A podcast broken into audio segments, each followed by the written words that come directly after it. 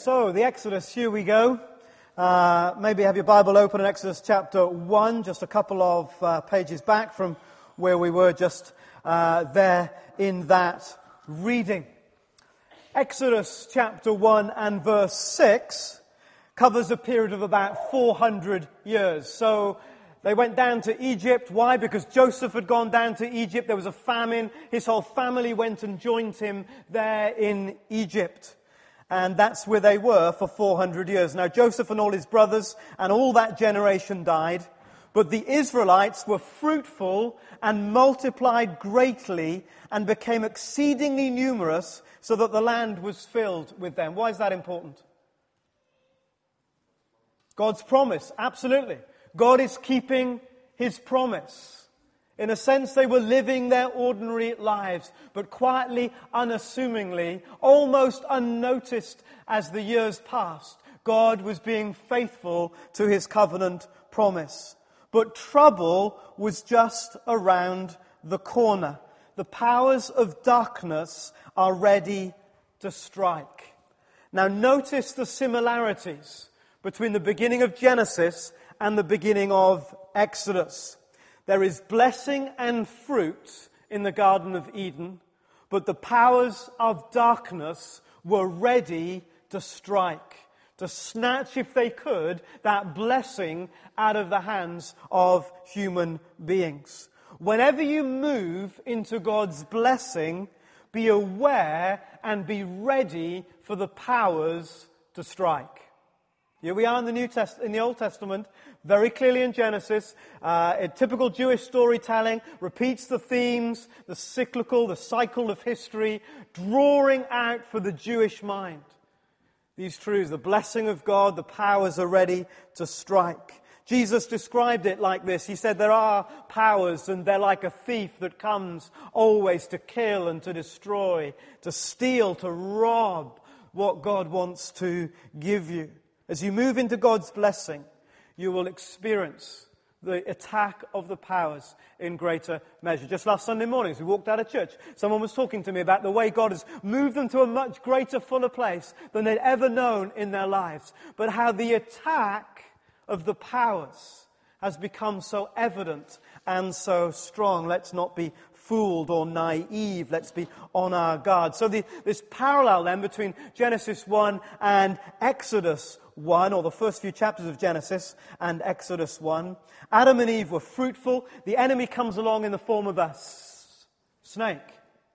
The Israelites are being fruitful. God's a covenant promise to them is being made known in their lives. And the enemy comes along not now as a snake, but as Pharaoh, the God, small g, of the known world. Pharaoh was believed to be a God who embodied who ruled the pantheon of gods, Egyptian gods, that controlled their lives. The God was coming along and saying, We're not happy about this. A new king, a new God who did not know about Joseph, came to Egypt. Look, he said to his people, the Israelites have become much too numerous. Come, we must deal shrewdly. Isn't that a, an enemy word? Let's deal shrewdly with them, or they will become even more numerous. And if war breaks out, they will join our enemies, fight against us, and leave the country. Notice it was totally unfair. There's no, no reason to assume that whatsoever. The deception, the shrewdness of the enemy. So they put slave masters over them to oppress them with forced labor, and they built Pithom and Ramses as store cities for Pharaoh. And then we know what's always true. But the more they were oppressed, the more they multiplied and spread. So the Egyptians came to dread the Israelites. The promise of the living God will always overrule the power of the earthly gods. That's the story here way back in the Old Testament, building the foundations for the people of God.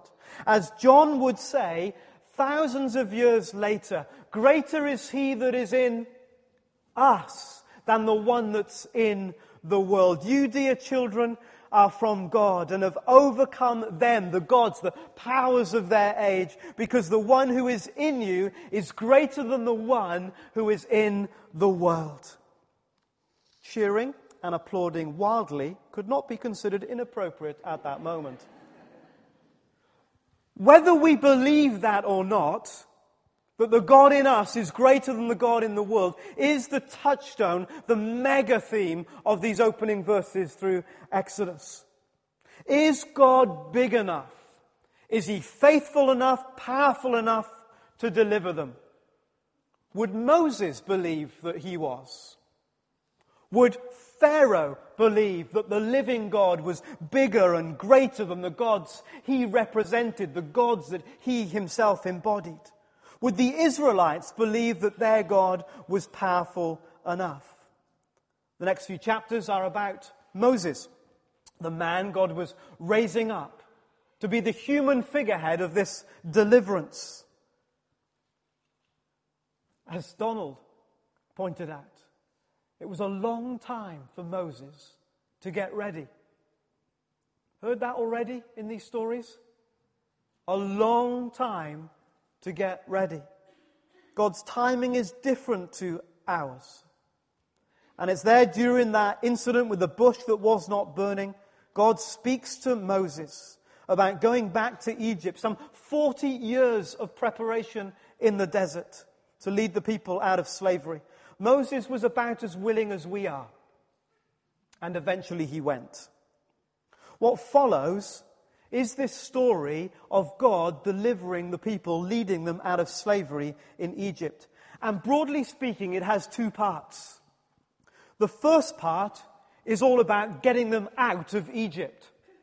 The second part is all about getting Egypt out of them. Both needed to take place for the people to walk in freedom. Metaphorically, you see, we are all in Egypt. We are all in a place or places of oppression. We are all slaves to things or to ideologies or to feelings. We're all trapped and we all need deliverance from life under the rule of the gods of our age. We all need to get out of Egypt. Our symptoms may be different, but our bondage is essentially the same. What today do you long to be free from?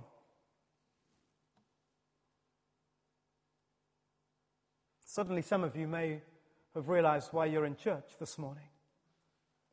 What do you long to be free from?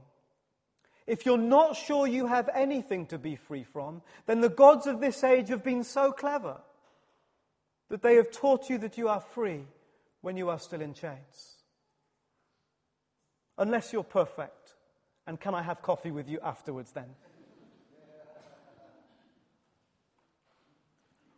that part of your life that is still trapped, that part of you where you feel your back is still against the wall, is it your work, your family, your marriage, or your lack of any of those things? Is it your health or somebody else's health? Is it your sense of purpose or identity or your lack of it? We've all been in Egypt.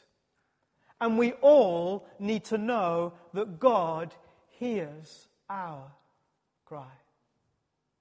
And that might be it for you. You might tune out now, the rest of what I say. Because all you needed to hear this morning, all you needed to know in the depth of your being, is that the God of heaven and earth hears the cry of your heart. Maybe that's really hard to believe today. You see, you feel lost and alone. But God hears the cry of your heart. The worry, the fear, the sickness in your stomach, the sweats at night, the early morning panic, the late night restlessness, the stuff that nobody sees, God sees. The stuff that nobody hears, God hears. The stuff you daren't ever talk about, God already knows. I have indeed seen the misery of my people Praise Him. I've indeed seen the misery. I have heard their cries, and I'm concerned about their suffering. And I'm not just concerned, I'm going to do something uh, about it. So I've come down to rescue them. Let me find that verse. So I've come down to rescue them from the hand of the Egyptians and to bring them up out of that land into a good and spacious land, a land flowing with milk and honey. I love the fact that even before Moses has agreed whether he's going to be part of the plan or not, God says, Well, I'm coming down to do it. I don't need you, Moses. I can do it without you. I'm offering you this partnership with me, but hey, God's not confined to whether Moses said yes or not. God doesn't bother in the end whether you say yes or not. He will do what he will do. God says, I'm coming to rescue them. You see, our lives ultimately uh, are not in the hands of human players that say yes or no to God. Ultimately, the people in Israel, were not, but people of Israel in Egypt were not uh, uh, ultimately in the hands of Moses. What if he said no? God says, I'm going to do it. Whether you, Moses, say yes or not, our lives are not in the hands of our bosses or our surgeons or our financial advisors or even the thoughts, opinions, and, and feelings of well meaning friends and family. Our lives are in the hands of God, and he says, I'll do that. I'm coming down to rescue you. That's the God that I am.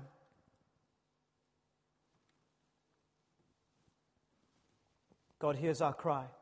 And God, secondly, has the power. That's what these plagues are all about. These plagues, you see, are not just uh, uh, uh, odd, random things that uh, God cooked up. Ooh, let's have a couple of frogs and the odd boil here and there. That should sort them out. I mean, they're bizarre, aren't they? But they have purpose and meaning, like you would expect. They were a clash of the powers. The plagues were a clash of the gods, of the kingdoms. And I'll explain that in just a moment.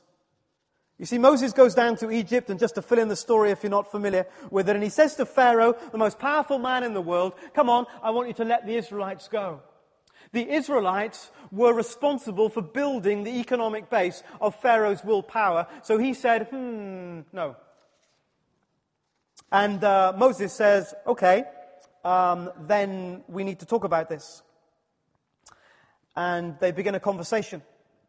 And essentially, Pharaoh says to Moses, look, you cannot tell me what to do. I'm God around here. That was his belief. That was the, the whole culture served that worldview. I am the God around here. You cannot tell me what to do. And who on earth is this God you're talking about? That's what Pharaoh said. Who is the Lord that I should obey him and let Israel go? I, I do not know. I'm the God. I do not know the Lord. And I will not let Israel go. What is it in your life that looks the most powerful? What's the most powerful force that you face? What's the most controlling situation in which you find yourself? What's the most draining relationship, the most influencing disappointment on you? Those are the gods that keep you in Egypt. And in Egypt, there was no doubt where the power lay. Egypt had reformed out of two kingdoms. Egypt was at her most military powerful. Everywhere you look, there were these great building programs that, that gave honor to the success, the might of Egypt under the gods ruled by Pharaoh incarnate. Look at all this, says Pharaoh. And sorry, who's your God that you're talking about? Who are the gods that whisper in your ear every day and say to you, Look how powerful we are. Look how controlling of you we are. Sorry? Who's that God you talk about on Sunday?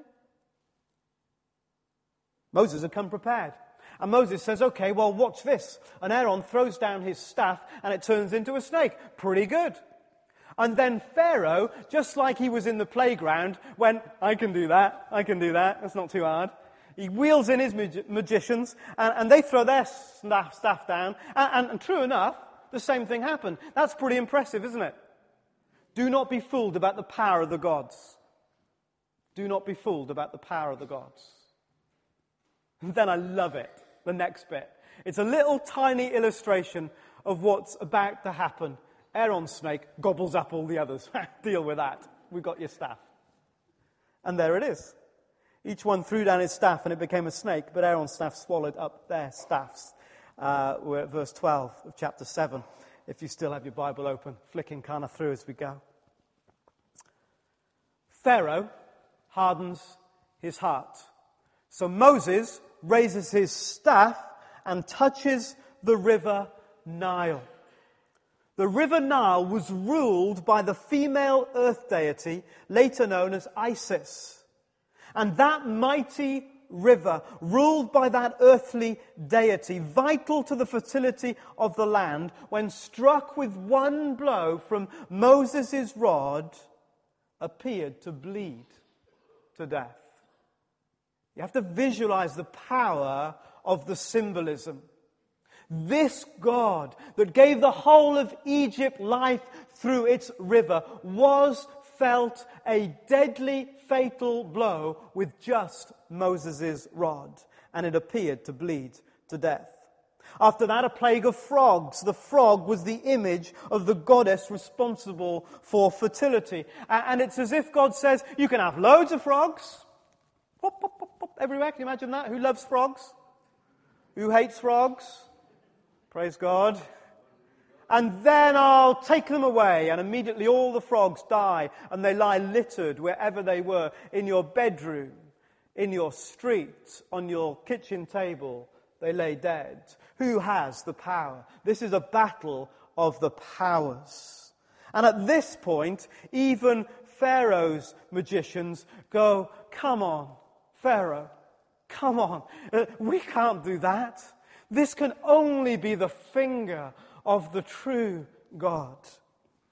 But Pharaoh would have none of it. So then he gets some uh, uh, flies, well, gnats, and then flies, and then livestock. The bull was sacred. There was an Egyptian goddess with a cow's head. Uh, and so God's just laying it on. Take whichever God you want, bring them on. You know, it's almost like heaven's going to rocky, rocky, rocky. You know? Bring them on. And one by one, there's this fatal blow to the livestock, to the water system, to the land. Pharaoh still hardens his heart. And so, uh, verse 8 of chapter 9, the Lord says to Moses, Take a handful of soot. It's weird, isn't it? Chuck it up. Why? Because that's what the Egyptians used to do to try and cure plagues and pestilence and stuff. He says, Do what they do, get some soot, chuck it up, and suddenly what happens? Everyone's got boils. Egypt is being brought literally to her knees. But it's a battle of the gods. This is a clash of the kingdoms. This is about who are you going to put your trust in? Who ultimately is your life safe with? Ultimately, in whose hands does your God, uh, sorry, in whose hands will you place your life? And here we see a world that refuses to bow to the God of the universe. Years later, Paul will write about a day when, at the name of Jesus, every knee shall bow. You see, a world that refuses to bow will one day be made to bow. And that's what's happening here. Ultimately, Pharaoh will bow because God Himself will bring everything and everyone that opposes Him to their knees. That's always the deal. Still the refusal. The evil powers that stood behind Pharaoh are, are, not easily willing to release their grip. And so God turns his attention to the, from the earth to the heavens the realm of the male god Ra, who was responsible for the weather and the rainfall. And so we get hail, then we get a whole lot of locusts coming in on some unexpected winds, as if God is in control of the weather rather than this god Ra that the Egyptians believed in. And then finally the sun. The physical representation of Ra in the heavens was simply blocked out by the brilliance of God's hand. And Pharaoh still says, no. How hard can someone's heart be? And so, what happens next is hard for us to understand. But the consequence of willful and persistent rebellion against God will always be judged. God will never leave his glory and his honor undone. We come to the final plague, the final showdown of the gods. Pharaoh's name was Ramses, meaning son of Ra. In Egyptian thought, the king of the gods was incarnate in Pharaoh and in his firstborn son. And the God of heaven says, maybe the only way you will understand is if I take your firstborn son. And so God claimed the life of Pharaoh's firstborn son and the firstborn of every Egyptian household. There are two things here that are really important. God is faithful to his promise, and he had promised to provide and protect the people of God. He was true to his word. God has always said, way back in the story of Noah, I will judge sin. I will not stand by forever while people refused to bow. He was true to his word. And so the firstborn of the land was struck. And then Pharaoh, brought to his knees, let them go. You see, God has the power over everything that keeps you and me in Egypt. God has the power over everything. That's the point. For those who were willful and stubborn and would not accept it until God demonstrated again and again and ultimately in the horrendous 10th plague, we need to be people that learn. Let's not push God to that. Let's learn what they, what Pharaoh was so slow to learn.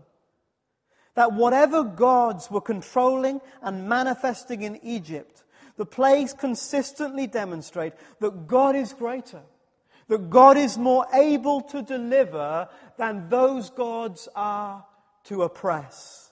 He that is in us is greater than he that's in the world. And so, God hears our cry and God has the power. And thirdly, God asks, Are you ready? Are you ready? In order to protect themselves from the angel of death that would go throughout Egypt, taking the firstborn of each household, God invited them to have a meal like they were getting ready for a big journey. Do you ever have a final meal like you're about to go abroad? Think, I'm going to have, I'm going to have um, uh, Yorkshire pudding. My final meal. Or you gather your family around because you're going on a journey. Or, or it's the last night of a holiday before you go home. It was that. God says, have a special meal. Because you're about to go on a journey. Gather the family together. This is how you are to eat it with your cloak tucked into your belt, your sandals on your feet, and your staff in your hand. Eat it in haste. It's the Lord's Passover. And as you know, they were to take the blood of the animal that they killed for the meal, the lamb that was to be perfect and carefully chosen, and they were to wipe it on the doorposts. And every house through which the people had gone in under the blood would be saved from the angel of death. But they were to eat ready. They were to adopt this position of moving out. And this is the true test. The true test of whether you and I really believe that God hears our cries.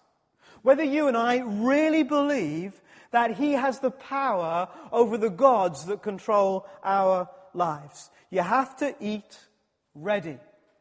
You have to live with your coat on because God wants to lead you out. And often I find people, and whilst they say very loudly and very strongly, I, I, the last thing I want to do is stay in Egypt. I want to be delivered. I want out of this. You look down and you discover they're still wearing their slippers. You see, we can talk the talk sometimes about how we long for God to deliver us. But when we look for signs as to whether we really believe it in our lives, whether this is the night that God will break through, we still got our slippers on and our coats in the cupboard. And God says, You're not ready. You're not ready.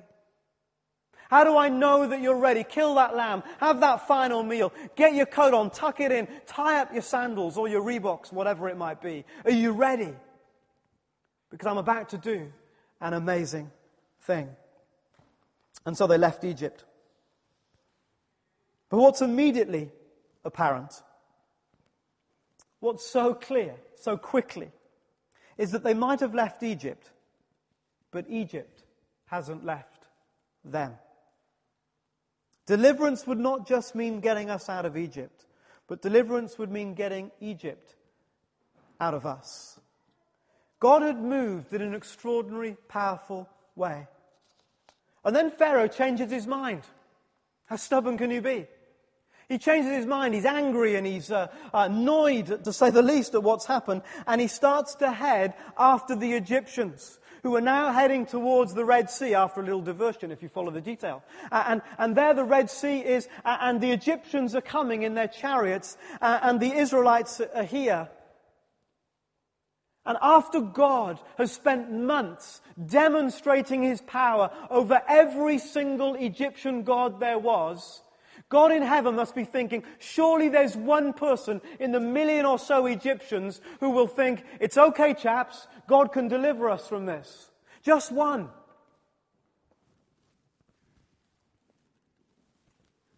It's like church, isn't it? Couldn't find one.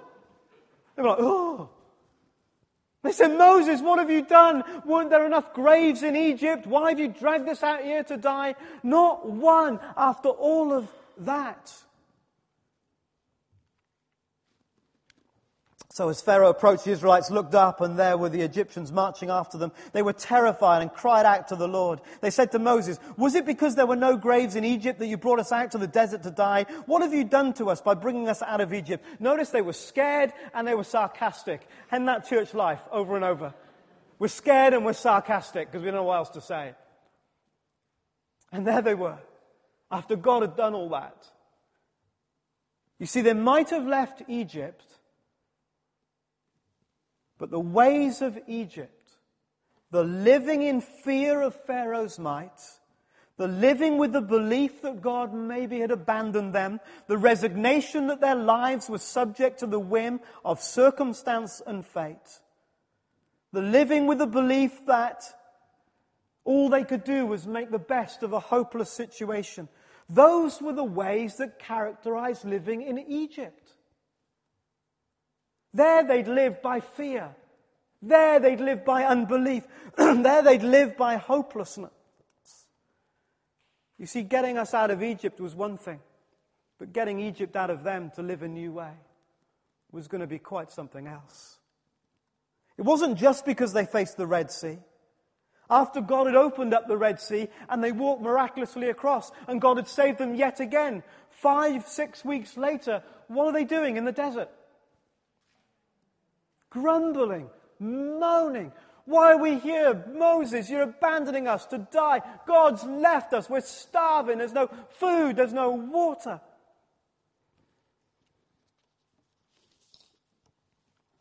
So the people grumbled against Moses. And that's what they did for the next three chapters. That's all the thanks Moses got for his efforts. It would have been better if we had died in Egypt. You see, in Egypt, you could have understood them, couldn't you, cowering under the might of Pharaoh? In Egypt, you could have understood them lamenting the hopelessness of their situation, of grumbling about the hardships and the unfairness and the lack of provision. But now all that was gone. Yet the spirit of Egypt was still with them. They still lived as if it was hopeless. They still lived as if they were oppressed. We're a nation of grumblers. No? I think we're a nation of grumblers. Maybe once we had something to grumble about.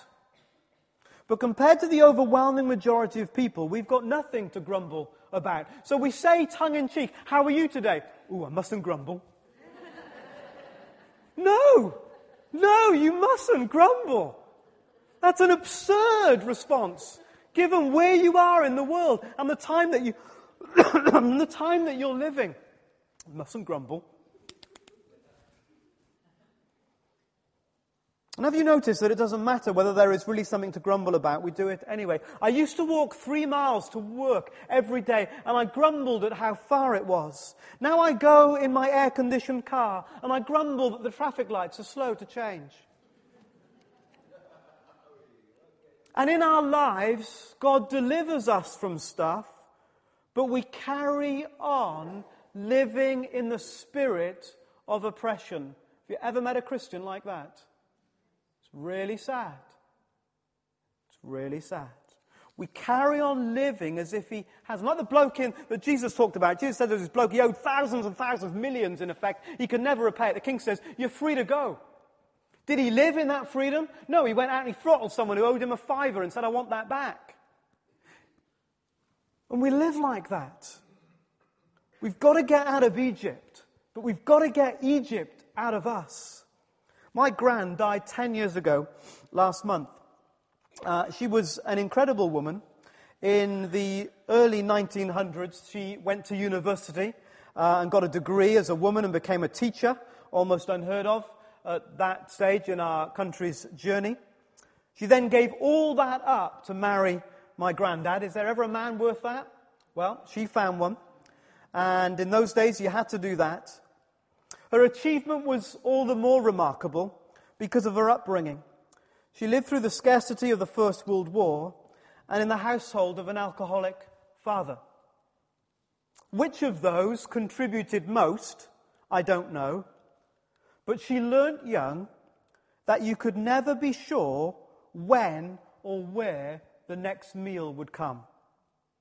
So she developed the habit of not eating everything, but saving some for later because you never know. 50 years on, when I was in my childhood, I watched my gran not eat it all, but save some for later because you never know.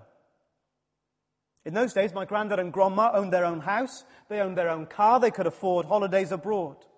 She was completely delivered from her Egypt of not knowing from when or where the next meal would come. But so ingrained within her was the spirit of her Egypt that she lived as if she was still there. Sad, isn't it? And we live like that so many times. So many times. We talk in prayer ministry about walking out your healing for somebody, something terrible perhaps happened in their lives, and it, it, spoke to the core of their being. It gave them an image of themselves which was uh, completely false, but from which they could never uh, felt able to escape. Whatever it might be, you're picked on in your teens, you, you're laughed at at class, the, the day your father said you'll never make it. There's 101 things that do this kind of thing to our lives. And then God wonderfully and beautifully heals you from the pain and the trauma of that memory. You're delivered out of Egypt. It's a brilliant and beautiful and wonderful thing. Yet, if you're not careful, you can so easily still live thinking and reacting out of that sense of failure, out of that lack of self esteem, out of not believing that God loves you, that you're not truly forgiven, out of the shame that you felt, even though you've been healed and what caused those feelings in you is now gone. Why? Because the way of thinking, that way of living, that way of behaving, responding and reacting is so ingrained in us, so habitual. You continue to do it, even though you need not to. It was going to take 40 years to get Egypt out of the Israelites. It could have been so much quicker. And it can be for us if we're willing to learn just one lesson that occupies the chapters immediately following the Exodus to the end of our section for today. So, chapters 16 and onwards. See, the one thing that they needed to learn, the one nugget of truth if they could put it into practice, would faster than anything else kick Egypt out of their lives was to learn daily trust. To learn daily trust. And God gets to work on that straight away. If you look at chapter 16 and verse 3, uh, the Israelites said to them, If only we died, they're still moaning and grumbling. There, at least we had food to eat. You've brought us into this desert, we're going to starve to death. They're sounding like slaves, aren't they? Sounding like slaves just after they've been freed. Uh, and God says, Okay, well, well I'm going to test you. I'm going to teach you. Then the Lord said to Moses, I'll rain down bread uh, from heaven for you. The people are to go out each day and gather enough for that day. In this way, I'll test them, I'll teach them, and see whether they will follow my instructions. The test was could they learn to put their trust in God new every day? That's it. Could they learn that? You see, to trust God daily means to leave old habits behind. To trust God daily means not to think, to react, to behave, to live like you used to. To trust God daily allows no place for the ways of Egypt to continue in your life. They were slow to learn, but look at verse 18. God's provision was perfect for them. Each one gathered as much as he needed. God's provision is always perfect. It's all you need. So listen to what they were saying in their spirit every time they grumbled there in the desert. Every time they grumbled, they were declaring that Pharaoh's provision back in Egypt was better than God's. Every time you live out of the spirit of Egypt, you are declaring that the old way of life provides for you better than God's new way of life does. Can you see why it's so important? This spirit in us must be broken. For as long as we act in the new world, using ways that belong to the old world, we are saying to God, this new world you've brought me into is not enough. Your provision is not all that I need. I still need the pots and the meat and the hardship back in Egypt. Thank you. Then I'll be happy. I doubt it. When God has healed you, rescued you in some area of your life, to continue to think and act and feel out of that old way is to say God's provision for you is not enough. And so they were learning. I love the fact that Moses says, Don't keep any till the morning. You know, I would have gathered it for a week. That would take the pressure off, wouldn't it? I've got a week's food in my tent. And some tried that. I can't hack this worrying every day if God's going to show up. I'll take it into my own hands. God says, No, you can't do that. It was full of maggots in your kitchen. Those that said, I'll take things into my own hands. They would need to learn to trust each and every day because God knows the tendency of the human heart. It is so easy to slip back. Have you ever slipped back? Ah, you have a really good day trusting God, and you go, phew, I've made it. And you get into bed really proud and smug, all those bad things. And then the next day, you kind of, oh, and you've lost it. Every day, you've got to wake up every day and go, I'm trusting God today, I'm going out for my manna. In the evening before I go, I'm trusting God today, I'm going out for my quail. This is the God that provides, this is the new way to live. I cannot act and think and, and behave the way I used to in Egypt. Except, of course, on the seventh day, because God's that clever, and you can get two on the seventh day, and it won't have any maggots in it. And do you know what happens after six days? Some muppets go out. Can you imagine those peering through the tent to see who went out to have a look? No? Just me then. So I imagine peering through my tent, and a few people go out. Ooh, they're, they're good Christians. They went. I better go as well. Like when you see the bins out and you think, oh, I better put mine out as well. Yeah, you do that. I can tell you're laughing embarrassingly. Yes, you're looking through. And, and one went, who was the first that went out? And the other, oh, we should be going out. Uh, no. Who are you trusting? Who are you watching? Who's providing for your life? And every time you grumble, you say that the new way is not providing for you in the way that it should. The people who left Egypt still lived like they were in Egypt. That's really sad, isn't it? People who have been liberated and rescued and saved and forgiven fill our churches sometimes and live like they haven't been. How sad is that? How sad is that? So, hear this. If still that thing that you said some moments ago, the thing that most holds you, hear this God hears your cry. You can be delivered from that. And maybe you're thinking, well, actually, I know God's done a huge work in my life. Well, hey, if that be true, you don't need to live that way then any more. It's a new day. Grace notes, here we go. 30 seconds. Did you notice the God who came down to rescue? God says, I'm coming down to rescue them. Did you notice the miraculous signs, the 12, the 10 plagues that preceded the deliverance? Jesus did signs, miraculous signs, before he delivered us on the cross. Did you notice the lamb that was carefully chosen and sacrificed? Not just any old lamb. And they would say of Jesus, uh, a lamb without blemish or defect. He was chosen before the creation of the world. Choose a perfect lamb and look after it and care for it, then kill it. Uh, and did you notice the doorway to life? The doorway that had the blood of the lamb painted. And if you went through the door, you were safe. You walked into a, a new life. And Jesus would one day say, I am the gate. Whoever walks in through me will be saved. And did you notice the outstretched hand? Did you notice that? Moses stretches out his hand, and the way of certain death becomes the way of life. Who would have believed? That God Himself would one day stretch out His hands so that the way of certain death would become for you and me certain life. Let's pray.